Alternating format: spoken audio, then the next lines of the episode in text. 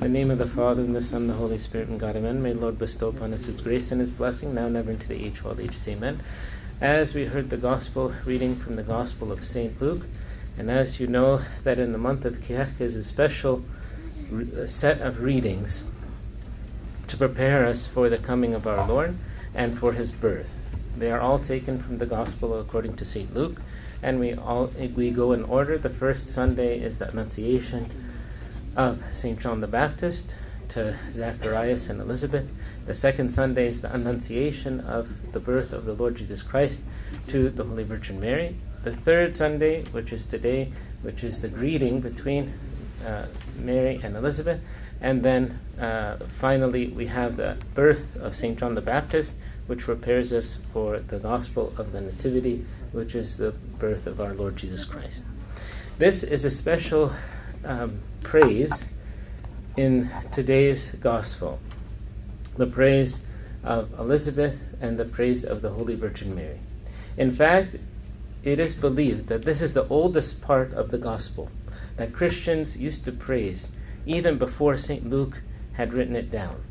And uh, it is very well um, known in the church, and even in um, some of the other churches, they have found the odes of the church um, in the Bible to be nine of them. Eight primarily ones from the Old Testament, and this is the only one, or the main one, from the New Testament.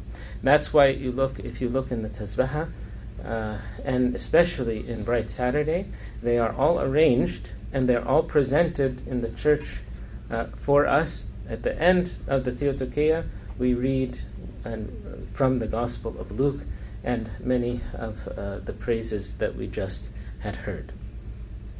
But this gospel is very special uh, as well for, for many reasons. But one of the reasons is that it reveals to us uh, the meaning of life, how we understand God, how we understand ourselves, and how we know what is our purpose and our work to do in this world. The Annunciation to the Holy Virgin Mary, as we heard last week, it and appears and is presented in this gospel in a unique way.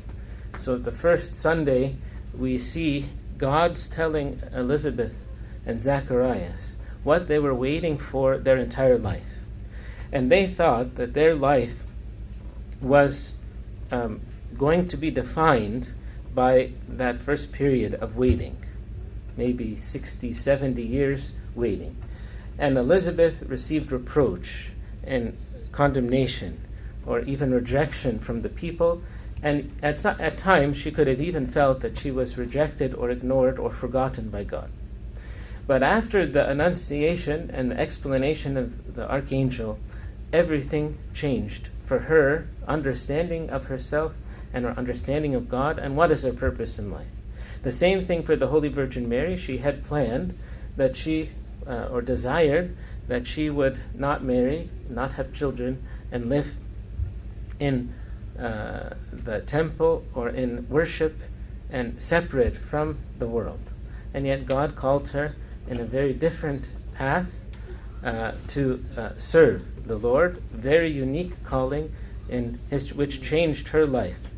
In this meeting between Mary and Elizabeth, something very powerful is that when two people that know the will of God for themselves and know what they are to do and how much God loves and cares for them, they begin to work together to encourage each other. Actually, three things that we find happens between their praises.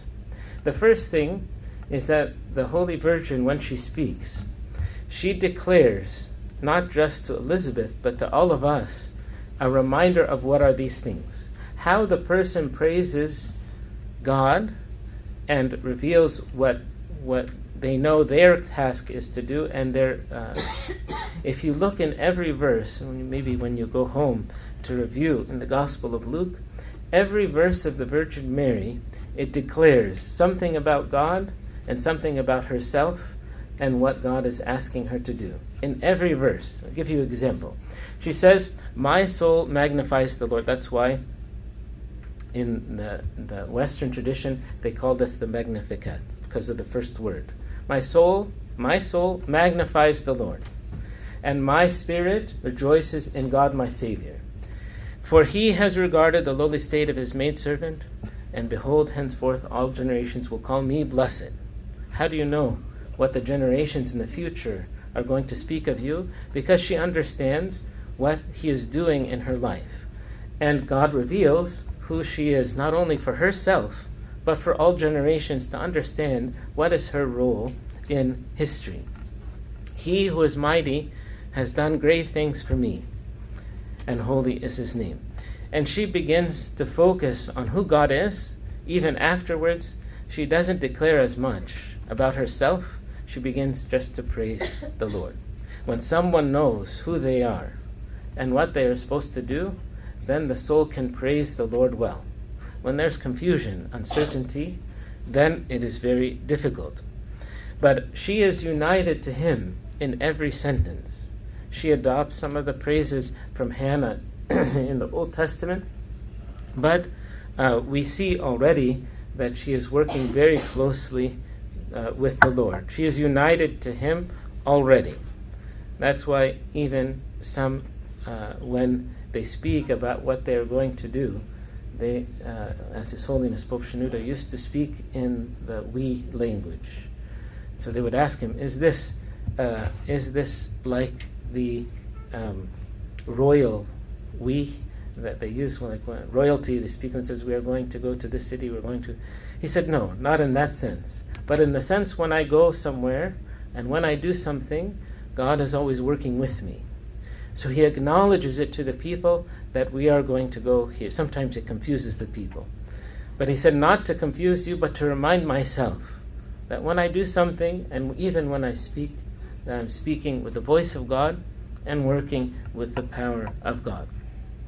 This gospel and the meeting of the two is even reminded for us in the psalm when it says righteousness and true and peace have kissed each other. Mercy and truth have greeted each other. This is the coming together of the two. And what happens uh, is that uh, they are able to praise god together and to work together. One of the things as we said they encourage each other and that's why elizabeth when she came and greeted, and the Holy Virgin greeted her, she said, Blessed are you, blessed is the fruit of your womb, blessed is she who believed. Before St. Mary even explains anything, Elizabeth knows what is happening because it has been revealed to her what is her task. And so she is able to strengthen and to offer blessing even to those in front of her because she knows herself and she knows what she's called to do. And this is the encouragement that when every Christian greets another, that hopefully we can offer encouragement and praise. The difficulty, the way is difficult, the world is very challenging. Our lives have been, uh, as St. Paul says, hard pressed on every side. And it is the greeting of the Christians that help to encourage each other in our Christian struggle. That's why God has put us together.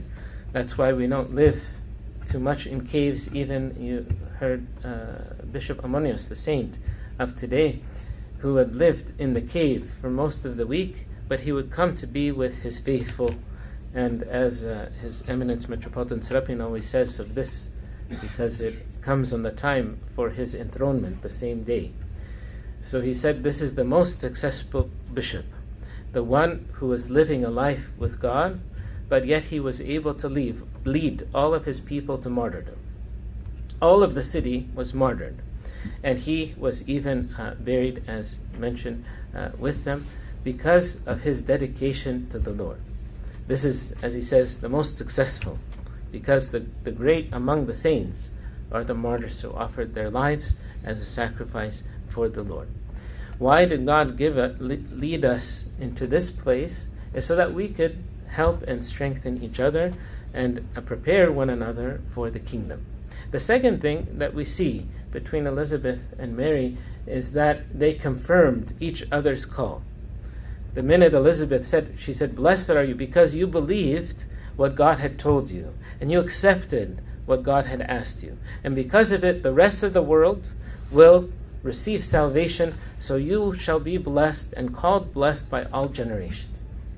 This is the confirmation that St. Mary was asking. St. Mary also, when she received, she wasn't commanded to go to Elizabeth, but she went also to strengthen. She said she knows that she is has been alone. She removed herself from all of the people for five months, and she came in the sixth month because the angel told her the sixth month.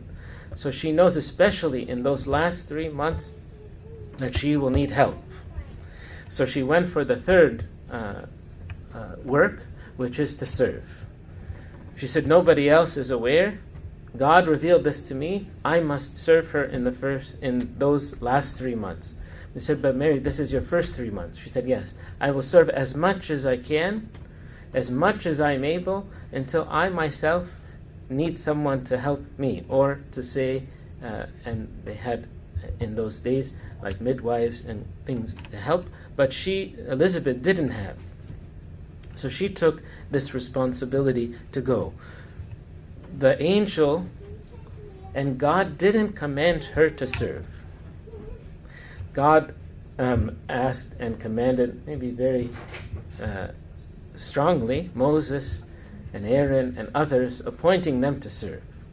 But the true meaning of the service to carry the cross is for us to accept, to be willing to serve uh, in His name. We serve until we can't really serve. We serve as uh, uh, uh, uh many who have said that the, the love which God has given us and filled our lives with, the overflow that we offer to the rest of the world. And uh, we take turns in the church, even serving one another, or in marriage, we take turns serving each other. Some at the same time, or sometimes in life it alternates where we may be dedicating a certain period of our life to serve one another. It reminds me, these three lessons, of what um, in every uh, ordination, in every baptism, in every uh, sacrament of the church, when someone receives a mystery, we say axios three times. We say worthy, worthy. Um, one of them is to encourage them. You are a Christian now, or you are married now, or you are a chanter now.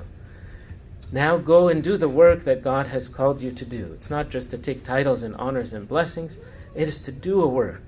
So the church is strengthening them, the church is supporting them, the church is praying for them. And you'll see in many of the prayers at the end, the bishop reminding the people, or the archdeacon reminding the people, that this responsibility, or a Christian, or someone who's baptized, before the people, they take the responsibility, the, the, the sponsors of the baptized. And the baptized also has responsibility how to live good Christian life. The second thing is that it's confirmation. For any ordination, especially, or any two people getting married, or someone who is coming to be baptized, that the church is confirming. They said, yes, this person, we know they live a good life. Maybe before they weren't Christian, but now we can attest they are virtuous people. They are worthy to be Christian. Or there is someone who is going to serve and going to teach or going to be a priest, and the people say, Yes, we confirm they are worthy. They are worthy for God to appoint them to do this work. The third thing that they do is that they serve them as they serve us. So if there's a new couple and they know the challenges, especially in the first couple of years of marriage, that the church takes also responsibility. Said we know we will help however we can. We will support because we acknowledge the descent. The Holy Spirit united them. Or if they are uh, readers or if they are chanters, also they encourage them. But if there's a chanter who doesn't want to go to the church on Sunday, they say, no, no, no, you have to you were received this blessing from the Lord. That is the responsibility of the chanter is to sing, or a chanter who is tired and sitting and not singing. They tell them you're you're a chanter. this is your work, or someone who is a reader to teach the word of God. So each of us in the church, when we receive calling and blessing. It needs also that we are responsible to serve, and as well that the church supports them in the way that they can. May the Lord bless us with every spiritual blessing, help us in our, our way for Christian perfection. Glory be to him now and ever into the age of all ages.